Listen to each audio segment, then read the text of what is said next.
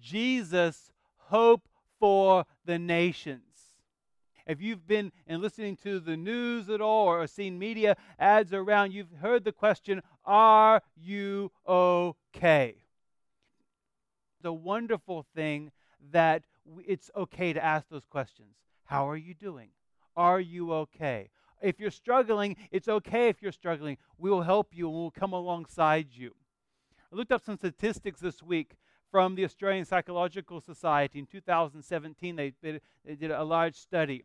And they found that 26% of the Australian adult population is either moderately to extremely has severe symptoms of depression or has a above normal levels of anxiety.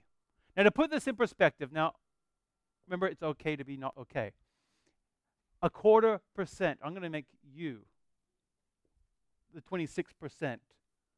You think about all the things that we have in common. We probably don't have anything more in common than the fact that we have tendencies of depression and we have above normal levels of anxiety. That's pretty sad. But at the same time as you're in the right place well done for coming to church today. And if you are struggling, if you are having difficulties, if there's something we can do to come alongside you and be a support. I was looking up some other statistics about the reason why people are feeling stressed. 49% of the people that are stressed feel the stress of personal finances, which I can appreciate that. It's uh, the family issues. Personal health is 44%. Trying to maintain a healthy lifestyle, 40% of also, issues with the health of others close to us. 38% um, suffer stress because of that. And the most shocking of statistics that I read was in 2017, the highest rate of death for people 15 to 44 years old was suicide. 3,128. I think it's good to go to give the exact number. 3,128 people took their own lives in 2017. If you work it out, it's, one, it's eight a day. And as we think through those things and we talk about the, the theme of today is Jesus' hope for the nations, there should be no greater place in the entire world to find hope than in the local church. And over the course of the last number of weeks, we've been talking about the fact that God wants you to know God wants you to share. And today is God wants you to give. And with that thought in mind, I believe when we truly do give over to God, it's actually a stress reliever. So I don't want to add stress to your life because, according to the, the Australian Psychological Society, 49% of those who are stressed are stressed because of personal finances. And then we talk about giving, and you think to yourself, I can't do anything else. And you may not be able to do something that the person sitting on your row can. My prayer for us as a church is that we will be open to have the conversations. If you're struggling, talk to somebody. If you need to fill out a connection card at the end of the service and put it in the offering bag with a prayer request or something, we can come alongside you. We will come alongside you and be a support to you where we're able. We will not overstep our bounds either. But as we're thinking about God wants you to give, I want this to be a stress relieving message, not a stress giving message. I want to take off the pressure of the fact that you have to perform or do certain things and turn it right back to the source of our hope, which is Jesus Christ. Over the last number of weeks, we talked about God wants you to know. We looked at different things that God wants you to know. God wants you to know that you are loved, that you need a Savior, you are a masterpiece that you been made new, that you're not alone, that you're part of God's family, and that you have a home in heaven. And that's by no means an exhaustive list. We just scratched the surface of the things that God wants you to know. But because you know those things, and if you place your trust upon Jesus Christ as your Savior, the Bible says, These things have I written unto you that you may know that you have eternal life. We have a different perspective on the short term, but also on eternity. And because we know those things, we are obliged to share them. This isn't selfish hope. This is hope that we get to share with the nations. And whenever you share something, it is going to cost you something. That's what we talk about giving. Anytime we are sharing the hope that lies within us, it's going to cost us. It's uncomfortable. It's sometimes embarrassing. It sometimes it, it takes you out of your comfort zone. But absolutely, it's worth it. There's not one person I find in Scripture that regrets their decision to be obedient to the things that God has asked them to do. But I do find it time and time again when people take on the pressure of life upon their own shoulders and try to do things in their own strength and their own ability that they find that we find failure, we find distress, we find the fact that we feel like we're all by ourselves. So my challenge for every single one of us as we go through these this passage this morning in John chapter 6, which is really an encouraging pas- passage of Scripture, that you may already, in a sense, have known this and you're already applying it to your life. So, my prayer for you is that you look at this and go, Thank you, God, for what I get to enjoy. Thank you for what you, the reminder that we find in your word of the fact that you're with us and you, you provide for us. Others of you may be in the point where this is new and you are having to, in a positive way, change your perspective on the way that you're thinking about things. Change your perspective on the gifts that God has given to you. We spoke of last week. And this may be a, a, challenging message to you, but I don't want it to be a stressful one. I want it to be liberating because when we give over to Jesus and give over to the things of God, it removes the pressure. Does it make it easy? Not the least. Does it mean that we don't do anything? The opposite. In fact, we're probably going to be busier. But the other side is we find that we're doing it with an eternal purpose in mind. Our principle for today is this God has given me something of value to give to others. I try to make that very broad because not any one of us has the same gifts, the same abilities, the same opportunities, the same finances, the same network of friends. There's a statement that was told to me in Bible college that stuck with me very well. The statement was, We are blessed to be a blessing. Blessed to be a blessing. John chapter number 6. We're going to read verses 1 through 14, which is the account of Jesus with his disciples feeding 5,000 men, plus who, how, who knows how many women and children above that. And he performs a miracle here.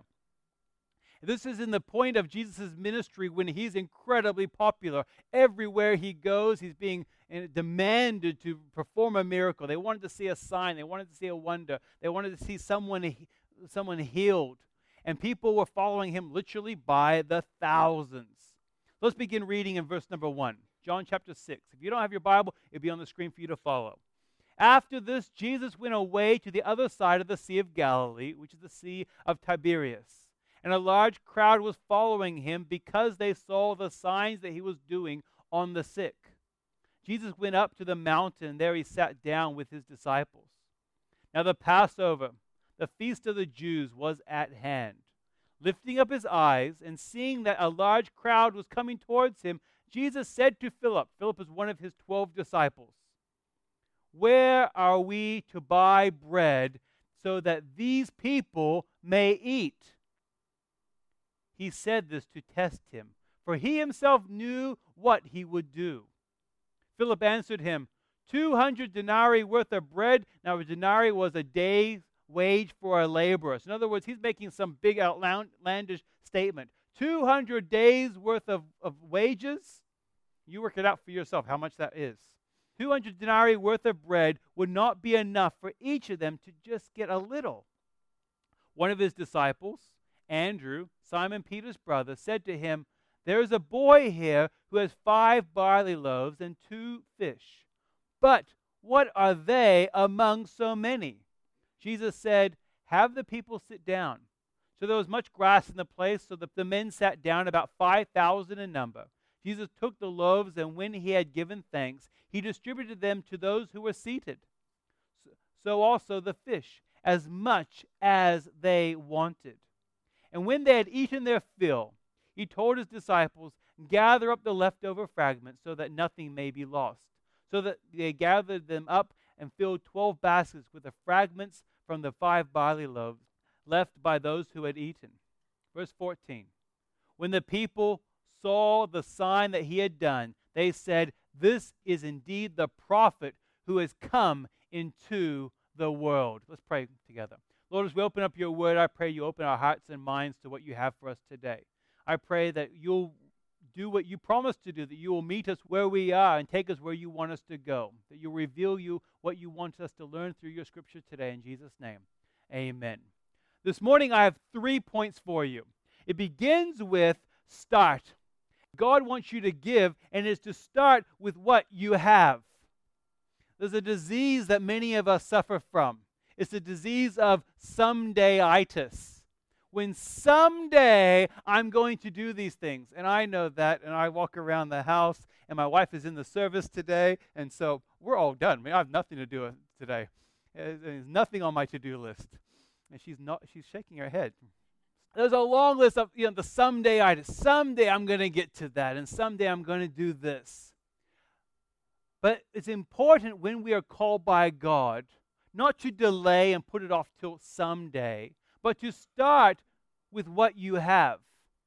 Dorothy on The Wizard of Oz was told when she began on the yellow brick road journey, she said, Where do I start? They said, It's best to start at the beginning. So this morning, in your mindset, I want you to think about to start at the beginning. John chapter 6, verse number 5 says, Jesus said to Philip, Where are we to buy bread so that these people may eat?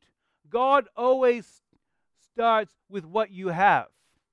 For Philip and the disciples, he asked, What do we have to fulfill this huge need of feeding these thousands of people? Philip answered, We don't have anything. He started with what he had. He didn't start with, with what someone else had, he started with what he had. And he started off with nothing. Now, you and I may not start off with nothing. We may start off with a small amount or, so, or something small. But remember that God has already solved the problem. He's getting us to be involved. Continuing on in those verses, verses 6 and 7, Jesus asked the question. Jesus said to, to test him, for he knew what he would do. Now, I often wonder about that. Why would Jesus ask the question if he already knew the answer?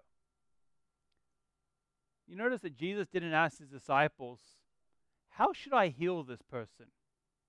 What should I do? How, how should I go about healing this person? You know, Peter, you know, Simon, Peter, what should I do? Well, what's going on here? Explain this to me. He didn't explain that at all. Those were something totally beyond the ability of the disciples. What we do see here is the self reliance of the disciples of thinking to themselves, we have to handle this problem by ourselves. We have to take this on ourselves, and somehow we're going to have to fix this problem because Jesus doesn't know the answer to it. And you think about all the emotions going through Philip's mind at this time when Jesus asked him the question of, How are we going to feed these people? And he's thinking to himself, he, maybe he's the fixer of the group. And he goes, I don't know. How, what are we going to do? I, I don't have enough money on me, and I don't think we have enough money in our money bag to even buy enough to, so that every single person can have a little bit. And you think about all the worry, and Jesus totally removes that from him by the end. And he says, You don't have to worry. All I want you to do is start with what you have. I've already given you enough to start with. And I hope that's an encouragement to you because more often than not, when I feel that God is calling me to do something, and maybe you feel the same way, my instant reaction is, I don't have enough, God. Or my re- response is, I can't do this. And you know what that most liberating thing you can say? I don't know, God, is incredibly liberating. I don't have enough, God. And you know what God often says is? He either says, Yes, you do have enough, use what I've given you, or he says, I agree you don't have enough. I'm going to have to give you what you need. C.S. Lewis makes a quote, and he says this You can't go back and change the beginning. That'd be nice sometimes, though, wouldn't it? Just to rewind, say, I'm sorry, today the 15th of September didn't start well, we're going to rewind and start from the beginning again. Everyone, wake up. No, we can't go back to the beginning. But you can start where you are and change the ending. So, my challenge with you is you may not have had the greatest beginning. You may feel like you don't have anything, but my challenge to you is to start with what you have so that you can change the ending because the statement of I don't know or I don't have enough God, when you pray that in faith, not as an excuse, that is a powerful prayer. Uh, uh it's a, a prayer of power, not of weakness. So not only are we to start with what we have, we are to give what you have to Jesus. Now, in my imagination, Andrew, Simon Peter's brother, Simon and Andrew, they're, they're big, burly fishermen. And in my imagination, they find this one little boy with five little loaves of bread and two fish, and they stand next to him and go, You want to donate that to Jesus? I should use a deeper voice. you know, uh, uh, you're going to donate that to Jesus. We don't see that harassing the little boy, but somehow they find this young boy amongst this huge crowd and they bring him to Jesus. And the incredible thing with this young boy with faith is that my natural inclination is I don't have enough. With uh, last week I talked about the fact that I love ice cream. You ever tried to ask your children to share a bite of ice cream with you? Instantly, they don't have enough. They do not have enough. They can't have enough to share. And when you are the only person seemingly that has food amongst everyone, instantly the natural response is, well, we better hoard it, we better take care of it. In verses 8 and 9, it says, One of his disciples, Andrew, Simon Peter's brother, said to him, There is a boy here who has five barley loaves and two fish. But even he responds with, But what are they among so many? So they're still starting off with, We don't have enough. Jesus is going to have to do something quite literally miraculous in order to feed the people. He's brought his disciples to an important lesson. Every single one of the Gospels, Matthew, Mark, Luke, and John, records the feeding of the 5,000. The only other miracle that's performed or recorded in all four Gospels is the resurrection of Jesus Christ. So there's something uh, impactful about this lesson that Jesus wanted his disciples to learn, and I believe is recorded four times in Scripture so that you and I will pay attention and learn the same lesson. Give what you had to Jesus. There's three quick points. First of all, what? Give Jesus what you have. That's the main point again. The boy didn't have much, but he gave what he had percentage wise, he had the most food out of everyone, according to the, that passage. No one else had food. No one else planned ahead except that wise mother of this boy as she packed that lunch for him. He didn't just say, Oh, I can give you half and I'll save the rest for myself, or I'll give you one of the rolls and one of the fish. He gave all that he had. The boy gave all the five loaves. If you want a miracle in your life, you can't hold back from God and say, God, you're going to perform this miracle in my way, in my terms.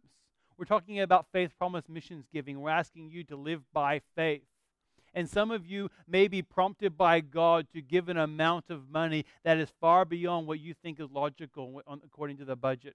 And if God's doing it in, in your life, you may question God and you may have some super spiritual conversations, much like I often do. God, what are you thinking? Are you sure? I mean, I had pizza last night. Are you sure this isn't indigestion? And you think to yourself, God, this doesn't make sense to me. But according to this, is this young boy, he didn't give half, he gave it all. You can't hold anything back from God. If you're asking God, God, you're going to have to do something here. God, God is going to have to do it in His way and in His time and in His ability, not in your mindset and your thinking. That is incredibly liberating. That takes the pressure right off of you. You think of the disciples. They're still trying to fix the problem even when they bring this boy to, to Jesus. They bring the, the, a solution of here has a boy with five loaves and two fish, but they even end with a statement of, but what are they among so many? In other words, it's useless. Maybe we could beat the boy up and steal his food, at least we can eat. But also, when did this boy give? He gave immediately. He didn't delay. He gave exactly when he was asked because that's exactly when Jesus needed it. This is something for myself, and you probably are the same. our natural way of thinking through things.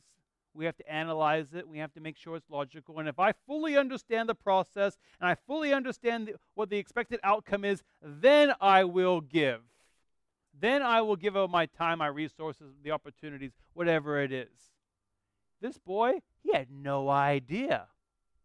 You think through. A couple burly fishermen walk up to him and say, You have food. So he walks up to Jesus and willingly gives it over. That incredible faith of a child. Now, there, there may have been other people there that had food. It'd be hard to, to think that, you know, 5,000 men plus women and children, that only one person had food. But there was one person with the faith of a child who was willing to give his food rather than keep it to himself so that everyone else can benefit as a result. Matthew 14 14 talks about the same passage in Matthew 14, tells the story, but it gives a little bit of different perspective of Jesus' uh, attitude. It says, When he went to shore, he saw the great crowd. This is Jesus. He had compassion on them and healed their sick. Jesus was going in with the attitude of compassion. Jesus didn't delay his compassion and go, Come back later. He immediately went about and healed their sick. He saw their need of hunger and didn't say, Well, you better go work it out for yourself. He says, I'm going to perform a miracle that my disciples are going to learn a very valuable lesson. And so that we can go out and impact the world through what we're learning here. And the third point is God wants you to give, uh, start with what you have, give what you have to Jesus. And then finally is obey what Jesus commands. Jesus begins with a statement of have the people, have the men sit down. In, in preparation, they were preparing themselves. Whenever you sit down, they were anticipating something's going to happen. Now, I'm putting my my imagination on here. The people sit down, they're anticipating something. They have no idea what's going to take place. Imagine trying to communicate with that many people to have them sit down, let alone do anything else. And the disciples, as they, they stand there, they, they begin to, to pray, and Jesus prays over the, the, that small amount of food. And you think through the potential embarrassment. Jesus, if you don't do something miraculous here, we're going to look really, really dumb. I have a feeling this prayer it's probably a very simple prayer that Jesus prayed. It probably wasn't something big and outlandish. It probably was something as simple as God, please bless the food and thank you for providing it. And in those few moments' time, as the disciples listened to that prayer, I can only imagine the emotion going through their minds of, this is so embarrassing. How are we going to get away with this? And as they open their eyes in prayer, and Jesus begins to break that bread and distributed it out, and it goes out and multiplies and multiplies and multiplies. Their faith going from a faith of what is what is that among so many? In other words, we don't have enough to being this is a miraculous. This is amazing. You can imagine the conversations days and weeks later with the anticipation. But Jesus, at the end, after they finish, and everyone eats in seconds and thirds and fourths, and the teenagers eat in sixths and sevenths, they gathered up all the fragments, everything that's left over. They had 12 baskets full. Because Jesus, uh, for some reason, as it says in verse number 12, it says, Gather up the leftover fragments, that nothing be lost. And I have a feeling it was a matter of this was something amazing. And as they carried those baskets and ate them the next day, and, and as they distributed amongst the people, these were conversation starters. Do you know what happened? Do you know what this started off as? This started off as five small loaves and a couple of fish, and look what we have left over. The, the message continued to perpetuate. As God calls you to do certain things, you are going to naturally have the response of, I don't have enough. But based upon the fact that you know and the things that you know about God, He loves you and cares for you. You're a masterpiece. He's, He's changing you and developing you and growing you of your home, not just for now, but for eternity in heaven with Him. And the things that you know should give you confidence to live this life differently. In Ephesians 3, verse 20, it says, Now to Him who is able to do far more abundantly than all we ask or think, according to the power at work within us in a few moments' time, I'm going to read a passage of Scripture from Ephesians chapter number 3. And I'm going to get you to interact with me a little bit. We're going to change the words of Scripture slightly. Because as we read Ephesians 3, verses 14 through 20, it has some pronouns, some I's, some you's, some us's. And as we do that, I'm going to read, but I'm going to read it slowly, and I'm going to pause whenever it's highlighted on the screen with a yellow. And what I'm going to ask you to do is I want you to personalize that. So, for instance, the first line For this reason, I. For this reason, Michael. I want you to personalize this. For this reason, I bow my knees before the Father, from whom every family in earth and on earth is named, what, according to the riches of his glory, he may grant you to be strengthened with power through his Spirit in your inner being, so that Christ may dwell in your hearts through faith. Are you personalizing this as we go? That you, being rooted and grounded in love, may have strength to comprehend with the saints what is the breadth and length and height and depth, and to know the love of Christ that surpasses knowledge. That, here's another one, that you may be filled with all the fullness of God. Now, to him who is able to do far more abundantly than all that we ask or think, according to the power at work within us.